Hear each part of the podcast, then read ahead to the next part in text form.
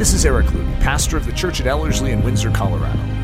The ministry of Ellerslie endeavors to once again see triumphant Christianity stride upon the stage of time, to see the church of Jesus Christ built strong to stand immovable in these times of sinking sand. We hope this podcast is an encouragement to your soul. If you would like to stream live or visit us in person, or even support us financially, please go to ellerslie.com to learn.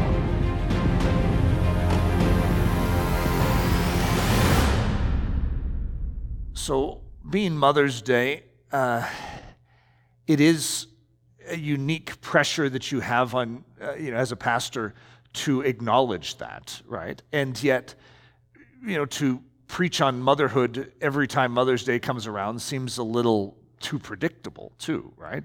Uh, so my message is sort of half creative, and it's a, it's a really fun message uh, mixed with a nod towards mothers. Okay, so I think at least all of those of you that are critiquing to say, is he going to speak on motherhood? At least you can feel like I, I gave a nod towards that. And even the title, I mean, look at this she. It has a she in it, which should make all of you feel very loved and cared for as mothers out there. Uh, but she smiles. But I also want to, you know, let you know that all of you that are not mothers, this is for you as well. And even those of you that are not she, uh, this is for all of us as the body of Christ. Isn't that nice? So, this is an all inclusive message. Sounds very modern uh, in that sense, doesn't it? so, she smiles. So there's different ways that I could have said this. This comes from a Greek, uh, I'm sorry, a Hebrew word that I'm just about to introduce you to. But it could have been she smirks. Could have been she laughs. It could have been she rejoices. It could have been that she playfully anticipates. So there's some darker tones to this word in the Hebrew, and there's some lighter tones.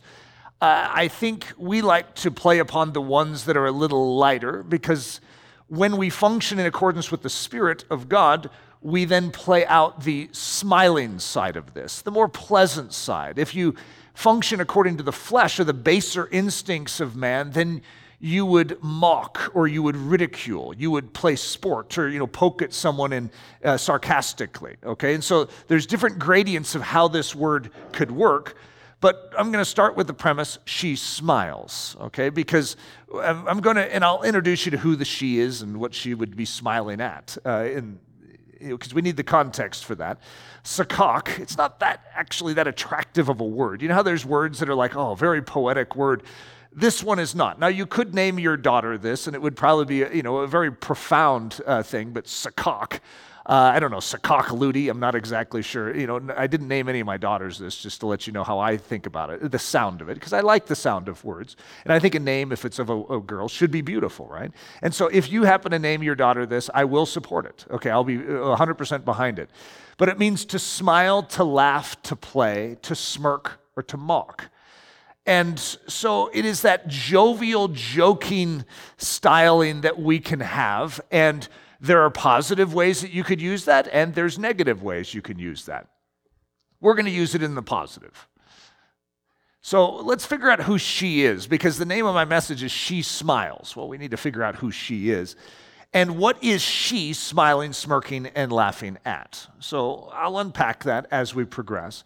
So, Proverbs 31 25, I'm going to give you five different translations of this she that is smiling. And I will give you the context to this as we progress. Some of you just know what the context is, but I will cover it. In the King James, it says, She shall rejoice in time to come. So that word rejoice is our sakak word. And in the New King James, you'll notice that it sounds very similar. It says, She shall rejoice in time to come. I actually don't really like that translation. I'm not trying to throw that one under the bus. It's just not my favorite one because uh, that the term rejoicing for many of us has a certain connotation to it or nature to it that I don't think captures all that I would like to see come out of this. The NIV is the one I grew up with, which was she can laugh at the days to come. I, I, I really like that one. Uh, and then here's eh, from the ESV, she laughs at the time to come. And then I'm going to land on what I'm going to call my favorites. You know, if I was voting on this one, is the NASB, and that is she smiles at the future. So we're going to just draw that one out. She smiles at the future. Who is she? So in Proverbs 31, we're going to talk about this woman of virtue or the virtuous woman.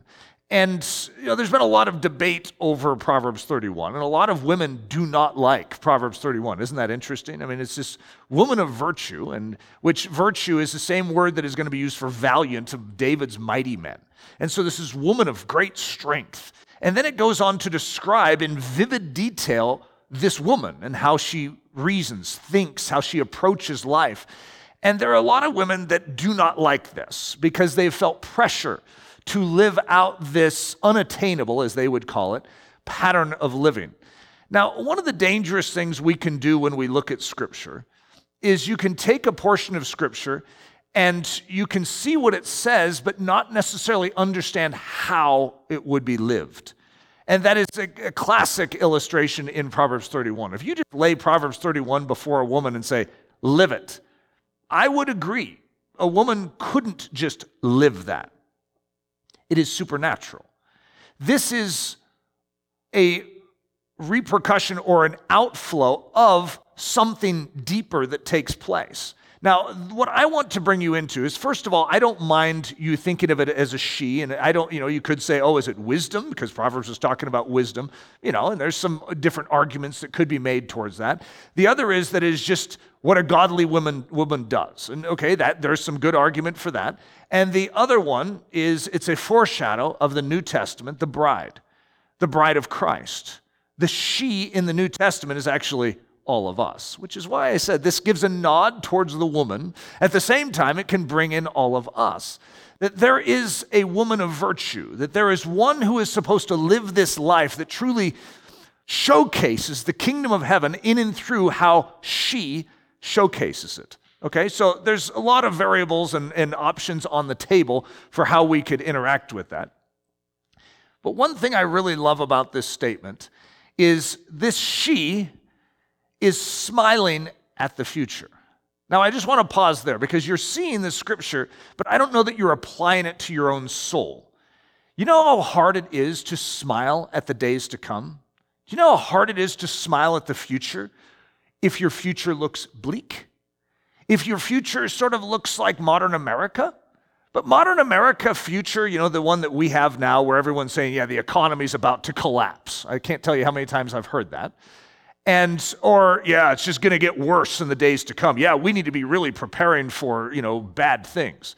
It's like if you're little hearing that that isn't the best portrayal of you know life that you want to be living right? That doesn't give you much hope. And yet what we see about this she in this storyline is that she is smiling at the future. If we use the niv she laughs at the days to come there is a quality there that is very, very important to us as the body of Christ. You see, the world will try and put a damper pedal on your perspective. They want to mar the days to come in your mind. Now, those days haven't even come yet. And yet, you have someone squawking in your soul's ear telling you that they're going to be bad days. Now, I don't really care what is ahead. It makes no difference to the Christian. Did you know that? It doesn't matter if it's good times or hard times. Makes no difference. There is something that is a constant, and that is that God will be there with us. He will never leave us nor forsake us. Lo, I will be with you always, even to the end of the age. That means no matter if it's easy times or hard times, however your humanity would grade them, you have something in the midst of it that gives you a grace, a buoy to lift you above those rocky, uh, stormy waters, to be able to smile or rejoice or laugh, to sakak, to be able to furtively smirk at the circumstance around you and say, Is that all you got? You have something greater than every bit of weight that the enemy could try and play against your life. You have God. So, this she that we are referring to smiles.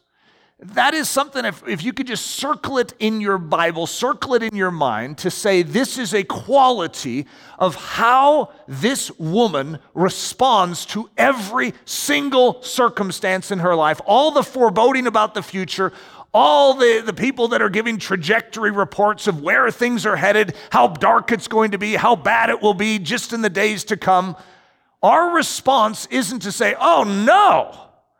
If that's the case, then I'm going to go into the dumps with my attitude. No, it's to actually smile. Now, how in the world could you do that? How could she be possibly smiling? Is she unaware of the days in which we live? So many of us have spent probably an undue amount of time focusing on the days in which we live. And that's partly due to the media consumption that is prevalent in our culture. News, media sources, are going to feed you everything that will remove a smile from your soul. It is hard to imagine that anyone could watch a news report of any kind and come away smiling at the future. Okay, now there could be different things, you know, like the Nuggets win, you know, something like that, and they you know they advance in the playoffs. That might cause you to smile.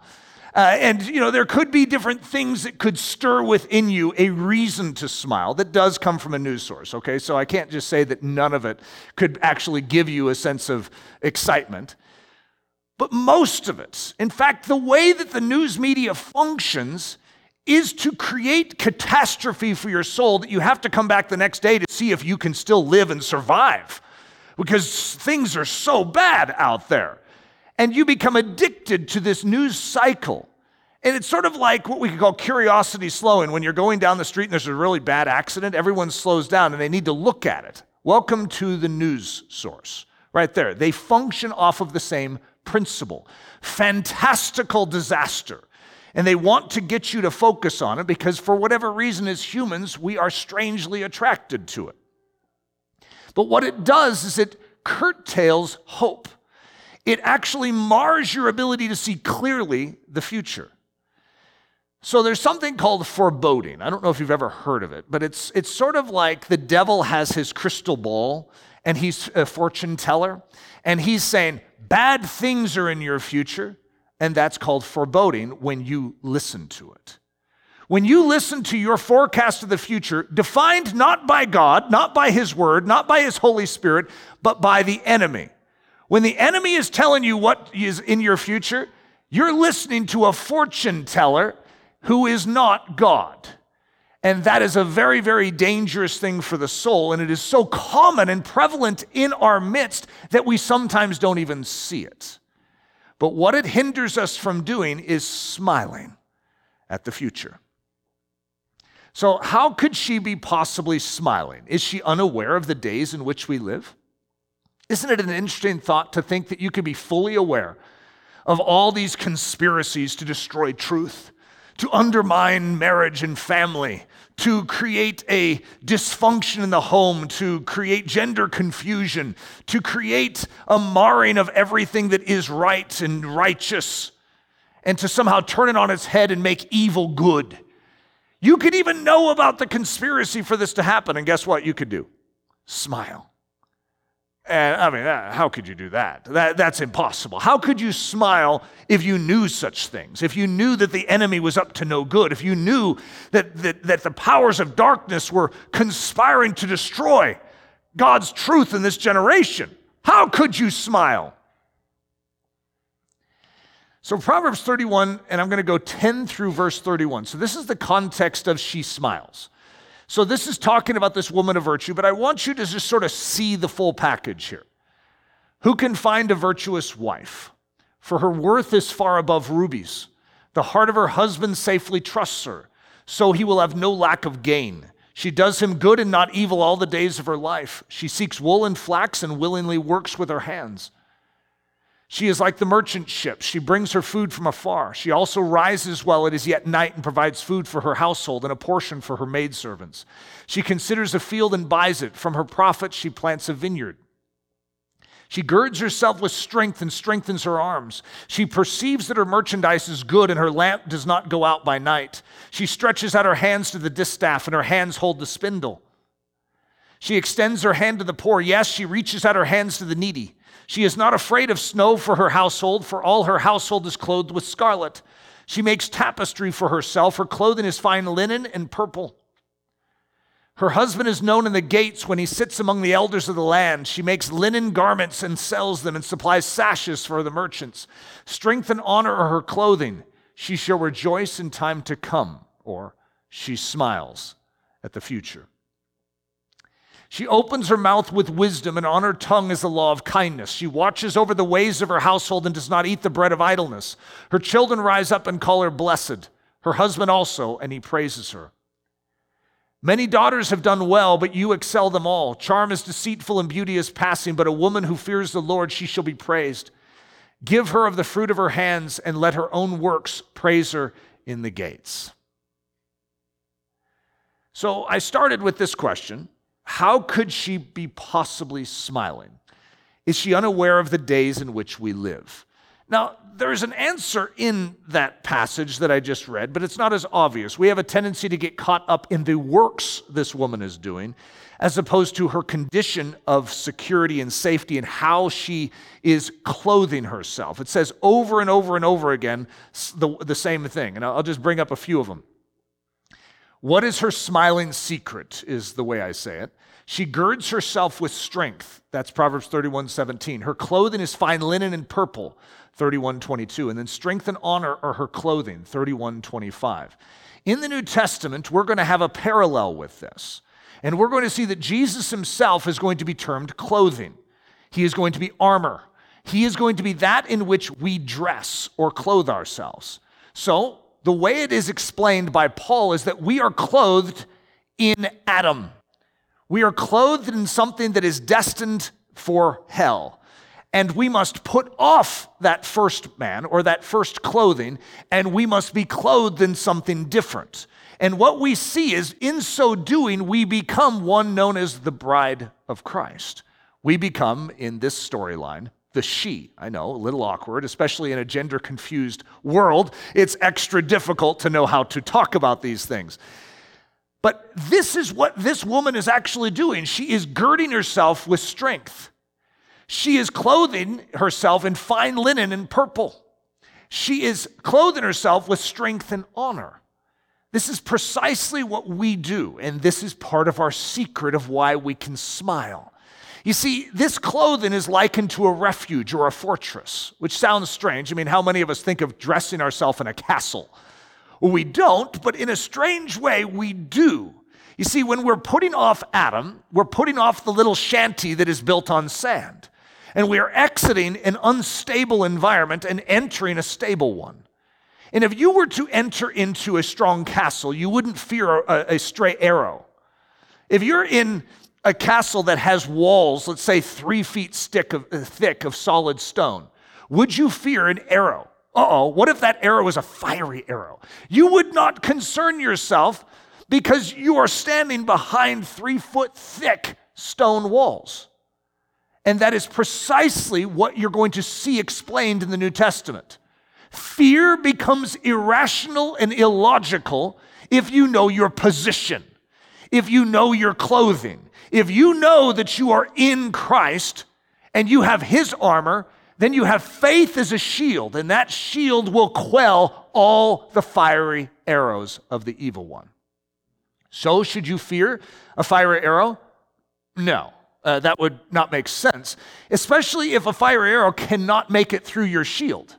And if you know that your shield is promised to quell all the fiery arrows. If you know that it quells all of the fiery arrows, why would you fear one of the fiery arrows? And so you have something that is greater than what the enemy is dishing out. So why would you panic? Why would you fear? What should you do? Well, you could smirk.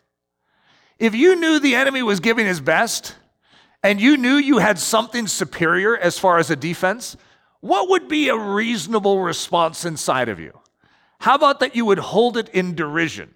How about that you would smile, maybe laugh, maybe rejoice? All options on the table. It's, it's called sakak.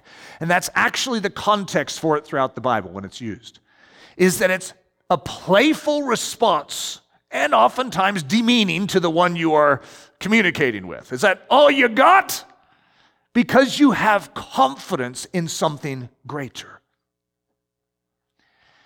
So I just hinted at this, but I'm going to go towards this again. I've given this illustration many times, and it is not going to hurt to give it again. We'll call it the well built house principle. Why should I fear the winter storm if I am well clothed in my well built house? We have some you know, rough weather at times. I don't want to ever sell Colorado short. It is a great state, and our weather is not really that bad. Like our bad winter storms are not as bad as those on the East Coast. As far as I'm concerned, the East Coast is terrible compared to our weather here, right?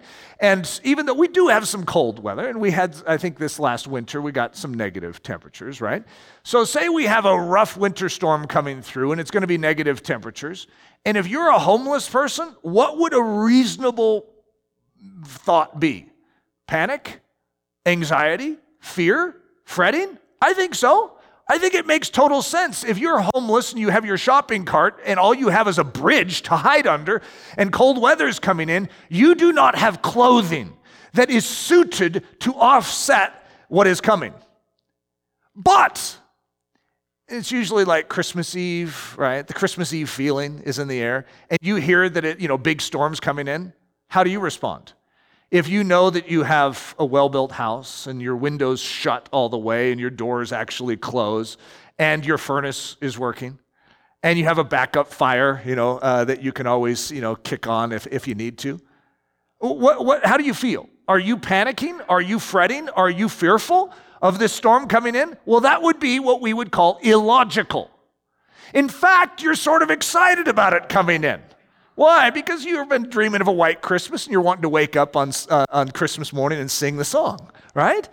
And so you actually anticipate and even crave a little storm coming in on Christmas Eve. Why? How could you be so odd? It's not odd if you are well clothed.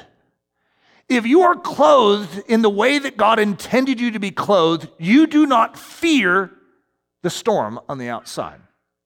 Is there a storm? Yes. Should someone unclothed fear the storm? I think it's reasonable. I think it makes total sense to fear the storm outside of that well built house. But there is an invitation. The door is open. Come in. You do not need to be exposed to that storm. There is a hope, there is an answer. It's called a salvation, a saving from that storm. And when you have that saving, it should be proven in your attitude towards every storm. It just makes sense. And that is why the Bible treats fear, fretting, anxiety, and foreboding as totally ridiculous. It never once excuses it, and every single time denounces it. Do not fear. Why would someone fear? If you know who you are hidden in, if you know the bulwark and where you in which you found refuge, why would you not smile? The smiling secret total confidence that you are secured by something greater.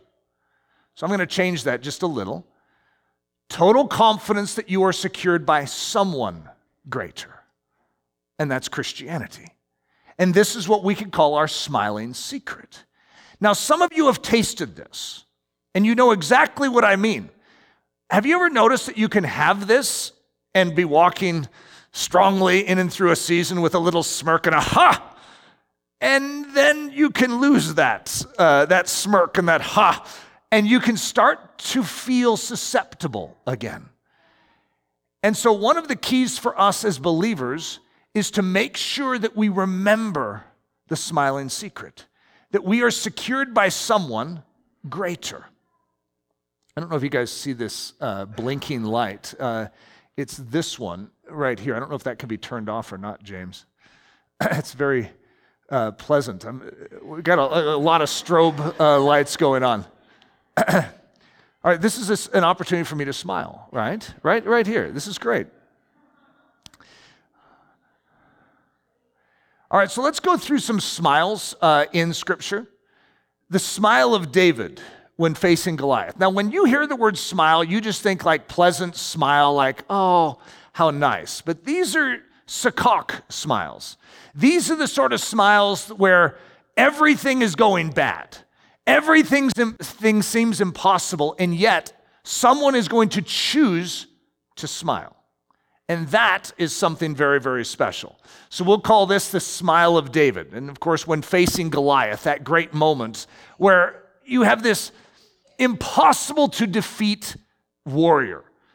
David is this little, you know, diddly squat character, and he's standing up against someone. I mean, some translations say, you know, nine uh, feet tall. And that's when you measure him according to a short cubit. I don't know why we would use the short cubit. No one knows. So why would we not use the long cubit, which makes him 12 and a half feet tall? And so this is a massive uh, challenge. And yet David's response to it is uh, quite shocking. 1 Samuel 17, 45, and then I'm going to skip to 47. This is just a summary.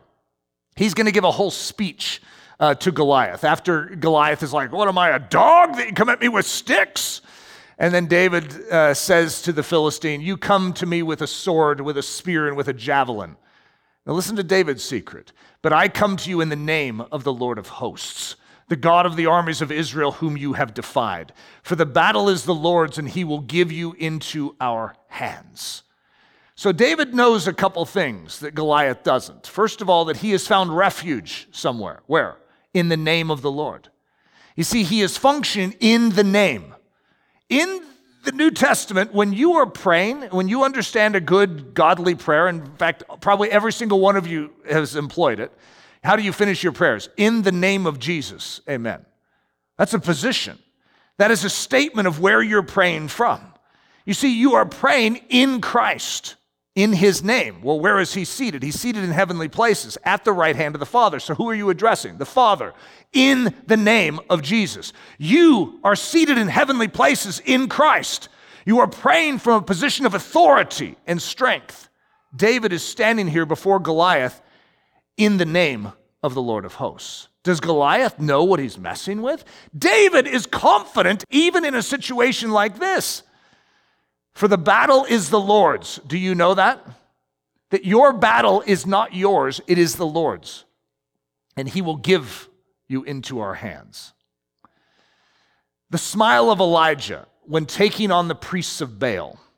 So, do you guys remember it hasn't rained for three and a half years? And all Israel has gone to the dogs. That's a pretty good way of saying it. Not only do we have a drought and everything is quite miserable in Israel, but it hasn't rained, and Ahab and Jezebel have taken control. Uh, should I just say Jezebel has taken control? I'm not sure that Ahab had any control, right? And she's killed off all the prophets. We have one guy left. At least that's the way Elijah looks at it. One guy. And he's going to stand up against the entire system of government and religion in the land of Israel. Okay, now if you're doing that, wouldn't you think the guy should tremble a little? Instead, what does he do? He pulls off a little sakak. He has a smirk on his soul. So here's just a little moment that we can relish. Uh, and so it was at noon that Elijah mocked them and said, Okay, so this is all the priests of Baal that are trying to call down fire from heaven. There's hundreds and hundreds of them, and Elijah is all by his lonesome. And what does he do? It says uh, that Elijah mocked them. You see, this is the way you feel when you're standing behind the shield of faith. Is that all you got? He is literally going to mock them. This is the entire governmental system. This guy should be hiding behind a rock. He should be fearful, shouldn't he? No, he's well clothed. So this is how he mocks them. He says, Cry aloud, for he is a God. Either he is meditating, or he is busy, or he is on a journey, or perhaps he is sleeping and must be awakened. And what I want to say to Elijah in my natural man is, Shh, quiet. Let's not aggravate them because you're next on the dinner menu if they get upset. Instead, he knows who he represents. He represents Jehovah God. And Elijah's just about to call down fire from heaven and consume the altar and then kill all the priests of Baal and the grove. Uh, quite a dramatic scene that he seems to be anticipating, but our humanity cowers before this situation. The smile of Elisha when surrounded by the Syrians. So uh, Elisha and his servant wake up one morning and suddenly they're surrounded by this entire Syrian army. Most of us would think of panicking, but Elisha seems to just sip his coffee and you know uh, think about what he's going to do for the rest of his day. What's on his uh, agenda list? But his servant gets his attention like alas master what are we to do? We're surrounded. And then this is elisha's response. Elisha answered do not fear for those who are with us are more than those who are with them. And then he's going to say open my servant's eyes that he would see and he's going to see mountains full of horses and chariots of fire all around do you see that in your spiritual life right now, are you seeing in your circumstance, whatever it is, whether it's the Goliath, whether it is the prophets of Baal and the entire governmental system standing against you, or whether it is a Syrian army surrounding you, do you see horses and chariots of fire all around? Because if you do, why would you fear a Syrian army? It would be irrational. It wouldn't make any sense if you actually saw that. So let's go through some smile verses. Isn't that a fun thought that there are smile verses in Scripture? Yeah, there's, there's verses that actually should get you to smile, just as if you saw, your eyes were open and you saw horses and chariots of fire all around you. If you guys could see the power of God right now, just imagine that we could have a little visit to the throne room of grace right now, and we could see him high and lifted up and his train filling the temple. If we could hear his booming voice, it sounds like the, the sound of many rushing waters if we could have that anticipation and see a little Revelation 21, the rider on the white steed with the sword protruding out of his mouth and that uh, tattoo that reads King of Kings and Lord of Lords on his thigh. If we could see that, how would we respond to our circumstances right now? If we were to understand in a greater degree that He has given us everything we need for life and godliness, He has given us armor in which to live out this life. He has given us a shield of faith which repels all the fiery darts, fiery arrows of the evil one. Would we fear a fiery dart? So, part of what we are struggling with is sight. And like that servant of Elisha, we can't see the reality. And that's part of the devil's business is he wants to blur. He wants to disturb. He wants to distract us from the truth so that we would be wobbly kneed, so that we would give way to discouragement, so that we would give way to despair. Smile verses. Psalm 46, 2. Now you're going to notice in this smile verse that it has therefore in it, which is a terrible way to ever quote a scripture, right? Because it means that something was said right before it, but that's very purposeful. I want you to see the smile portion here. Therefore, because of something that was just said, we will not fear, even though the earth be removed and though the mountains be carried into the midst of the sea. Whatever was said right before this scripture must be pretty impressive, would you admit? Because whatever was said caused this to come to a conclusion of even if the earth be removed and the mountains be carried into the midst of the sea, we will not fear. I cannot think of a more extreme thing to happen than the earth being removed and the mountains, you know, caving into the sea. And yet, whatever was said right before this causes and leads to the conclusion or the therefore that we will not fear, even in that circumstance, which means I'm going to struggle with coming up with a different circumstance which would be reasonable to fear. So we're going to give the great line at the beginning, the one that led to that sort of conclusion. And here it is Psalm 46 1.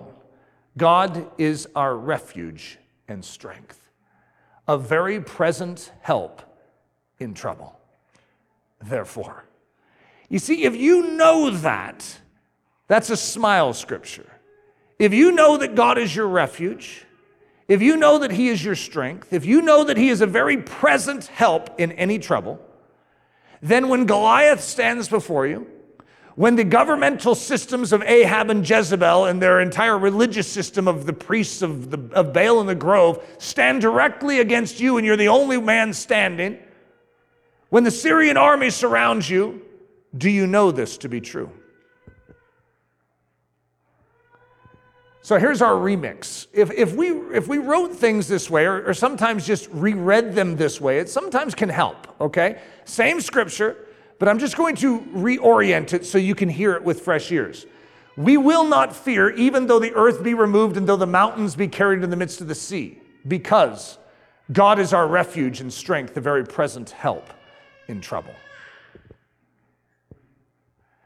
So here's another smile scripture, guys. Hebrews 13, 6. Now you'll notice that it starts with so, and that's not a normal way to start anything, right? And so that means something was just said, which leads to a conclusive statement like, so, as a result of this, this is true.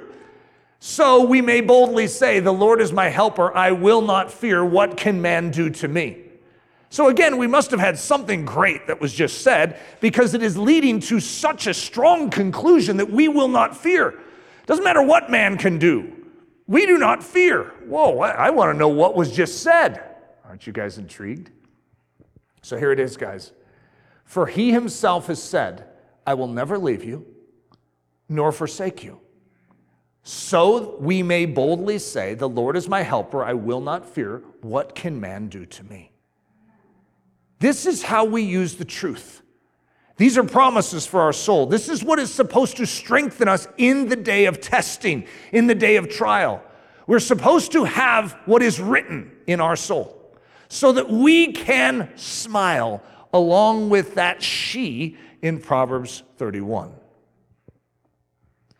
So here's our remix of Hebrews 13, 5 through 6. Same scripture, just oriented different we may boldly say, The Lord is my helper, I will not fear. What can man do to me? Because he himself has said, I will never leave you nor forsake you. So I added a little something just so you can see it, and that is, we may boldly smile and say, The Lord is my helper, I will not fear. What can man do to me? Because this is what we do as the bride of Christ. We boldly smile. And we know that we fear nothing.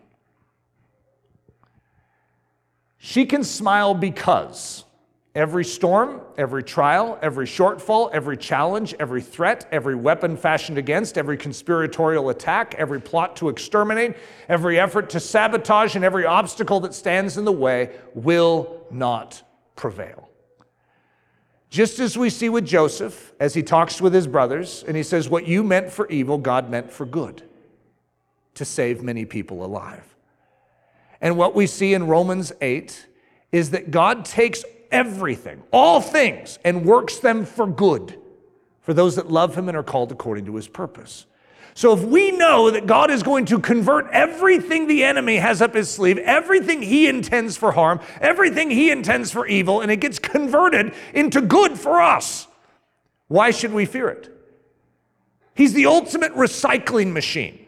The enemy throws in junk and God spits out treasure. And that's our life, right there, in a nutshell.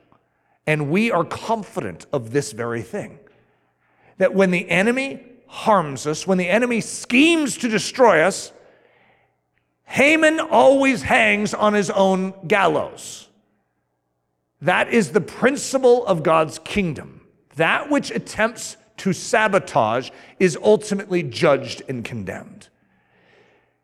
We, those that find refuge in the well built house, do not fear the storm. That storm, that tornado could be aimed straight at your life. And yet you can rest secure knowing that God will convert even that tornado into greater strength for your soul. Psalm 2, 1 through 4. This is another scripture that isn't a she smiles, but this is an he smiles. Speaking of the Messiah, Psalm 2 is one of the classic messianic uh, psalms that even the Jews would recognize as a clear picture of the Messiah. As New Testament believers, we look back at the Old Testament, we see Jesus everywhere, right? But for the Jews, they had very specific spots that they said that is speaking directly of the Messiah or the anointed one, which is uh, what would be the, you know, Messiah is the term, even means anointed. In the, in the Greek, we say Christos or Christ. Why do the nations rage and the people plot a vain thing? The kings of the earth set themselves and the rulers take counsel together against the Lord and against his anointed or against his Christ, saying, Let us break their bonds in pieces and cast away their cords from us. He who sits in the heavens shall sakak. He does it too, guys. He shall laugh. The Lord shall hold them in derision. This is actually what God does when the nations rage and the people plot. So, Psalm 2 4, he who sits in the heavens shall laugh. Or another translation could be smile, because it's the same Hebrew word. C.T. Studd says it this way it's a great quote. If God who sits in the heavens can laugh, his children on earth should be loyal enough to do exactly as their father does. You see, this is what we could call godly behavior. That smile of the bride is actually obedience. It is actually the nature of God being revealed in and through the bride. If God were in that same situation, how would he respond? He would sakak, he would smile, he would laugh. So, what do we do? We do precisely as our God would do in that same circumstance. Why? Because our God lives inside of us. Our God is animating our life with His very Holy Spirit so that we can behave and respond and reply to the circumstances around us the way that He would desire us to. Here's another C.T. Studd quote that I've actually never heard. Uh, Nathan is probably bound to have uh, heard this before because he has every quote imaginable. But I, I just thought this was pretty good and it fit. A good thing to have up your sleeve is a sanctified funny bone. You see, if you're going to be a true believer in the sense of what God intends, you have to know how to laugh and you have to know when to wield that laugh. So I like it a sanctified funny bone, where you're not crude, you're confident in God's working. And so, therefore, I, I think we all could use a little of that and know when to smile and when to laugh. So I started out with this screen. She smiles, she smirks, she laughs, she rejoices, she playfully anticipates. So, is it true of you that you are smiling at the future? That you are smiling at the days to come? That you are looking into your future and you see something good? That's a, a very challenging thing for many people today. We have so filled our minds with disaster and doom that we have a tough time seeing that our future is actually Jesus. I mean, you look to the end of Revelation, what are you going to see? You don't see doom, you don't see disaster, you see Jesus. And that's our future, that is our hope. All is turned to good. Will there be challenge? Sure. Will there be trials? Sure. Will there be traumas? Yeah. But guess who's going to be present with us? He will never leave us nor forsake us. Greater are those that are with us than those that are against us. If God be for us, who can stand against us? You see, this is our reality. And we know that the enemy does not win. We know that Haman, the one who is erecting a cross to hang Mordecai on, is actually the one that will be hung on that very cross. We have a confidence in God's ways because he is God. Revelation 21, 2, and then verse 9. So this is speaking of the bride of Christ, which I'm going to say is very likely the best way of interpreting the she in Proverbs 31. Not to diminish the fact that it's, it could be talking about of just a virtuous woman. I'm not going to uh, decry that. However, there is an application that goes far beyond that, that hints towards what God is going to do in the new covenant. And that is, He is going to build Himself a bride. Then I, John, saw the holy city, New Jerusalem, coming down out of heaven from God, prepared as a bride adorned for her husband. Then one of the seven angels who had the seven bowls filled with the seven last plagues came to me and talked with me, saying, Come, I will show you the bride, the Lamb's wife. It's just such a weird, interesting phrase there. I will show you the bride, the Lamb's wife. Now, when you look at this bride, this lamb's wife, what are you going to see? What will we see? She smiles. That's what we will see. We'll see radiance. We'll see confidence. We'll see one who has put her confidence in her bridegroom and knows that he will not fail her. That is the countenance of the bride total and complete confidence in the groom. He said he will do it, he will do it. Why don't you fear that incoming arrow? Because I know my bridegroom protects me. This is the entire countenance of this bride, the Lamb's wife. Choosing to smile right now, because technically this isn't just a theoretical message, this is for us right here, right now. We have to deliberately choose to agree with this reality.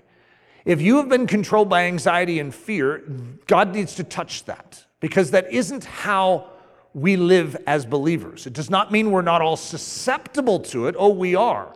And we've grown up in a church system that is not aggressively dealt with it. We have very lightly and casually encouraged around it. But it is debilitating to the spiritual life. So, what God wants to do is clothe us in strength.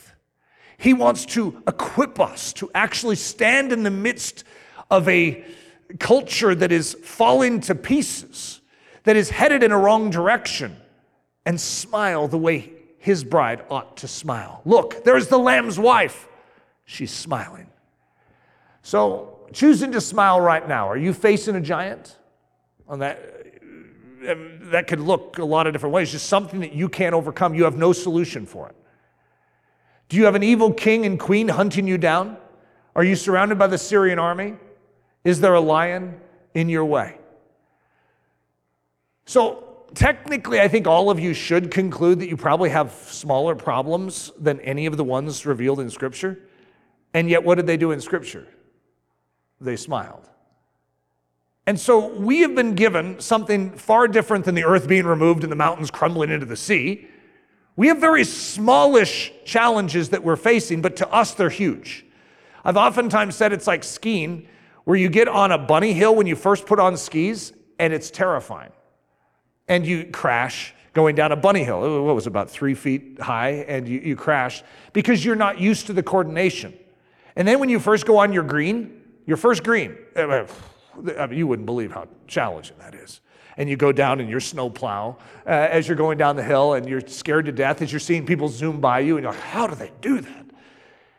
And then as you graduate up, you become more and more familiar. Like when you get familiar with a blue, which is the next level up beyond a, a, a green, you actually go back to that bunny hill and you mock it.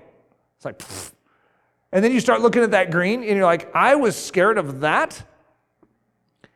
In your Christian life, God wants to graduate you up so that you can look back at things that did paralyze you in your, in your first steps and you can realize, that was nothing. Did you see the faithfulness of my God? You're gaining balance. Pretty soon you're going to be jumping out of helicopters and landing on double black diamond sides of cliffs. And you'll look back at some of these early trials that you had and you will hold them in contempt. It's like, I can't believe I listened to that. But what I want to encourage you to do is just not listen to it now. Just anticipate the fact that God is growing you and you're going to practice with some sakak in your soul that you are going to, like the one enthroned in heaven, you're going to laugh and hold in derision the conspiratorial efforts of the enemy to destroy your life, to try and downplay the goodness of your God, his faithfulness. And you look back and say, He is faithful and He is true. Watch what my God will do. So the final one is Is there a lion in the way? It's, you know, Pilgrim's Progress. Uh, he's trying to get to the was it the house beautiful and uh, palace beautiful and there's lions along the way and that oftentimes is what causes us to turn instead of recognizing that's just part and parcel of the course the enemy is always going to put a roar in the midst of your path to try and deviate you from walking the straight and narrow so let's we can finish with a C.T. Studd quote when someone says there is a lion in the way, the real Christian promptly replies, well, That's hardly enough inducement for me. I want a bear or two beside to make it worth my while to go. There's the sakak of God right there. That's the humor of heaven. That's the sanctified funny bone. The one that is able to smirk back at the challenges as opposed to fall into the fetal position and suck our thumb in terror. Our God is in control. We just have to freshly remember that. Father, we need your grace to intersect our lives. Lord, we can hear a truth like this, but we need the grace to activate it, to say yes, to move into a position of trust and confidence instead of a position of self defensiveness and self preservation. Lord, we want to entrust ourselves to you, to enter into that well built house, to enter into you as a refuge and a strength and a very present help, to enter into you as armor and to hold up that shield of faith and to have confidence that not one fiery arrow can make it through. Lord, you are faithful, and we, your bride, believe. We pray these things in the name of Jesus Christ. Amen. This message was brought to you by the team at Ellerslie Discipleship Training. At Ellerslie, we are laboring to rouse the Church of Jesus Christ out of its lethargy and build brave-hearted Christians for such a time as this. Listen to our weekend message live at 9 a.m. on Sunday mornings, or join us for Daily Thunder Monday through Friday at 8:15 a.m. For more information, go to live.ellerslie.com. We invite you to visit us at the beautiful Ellerslie campus in Windsor, Colorado for a day, a week, or an entire season of gospel centered spiritual training. Learn more at Ellerslie.com. Thanks for listening.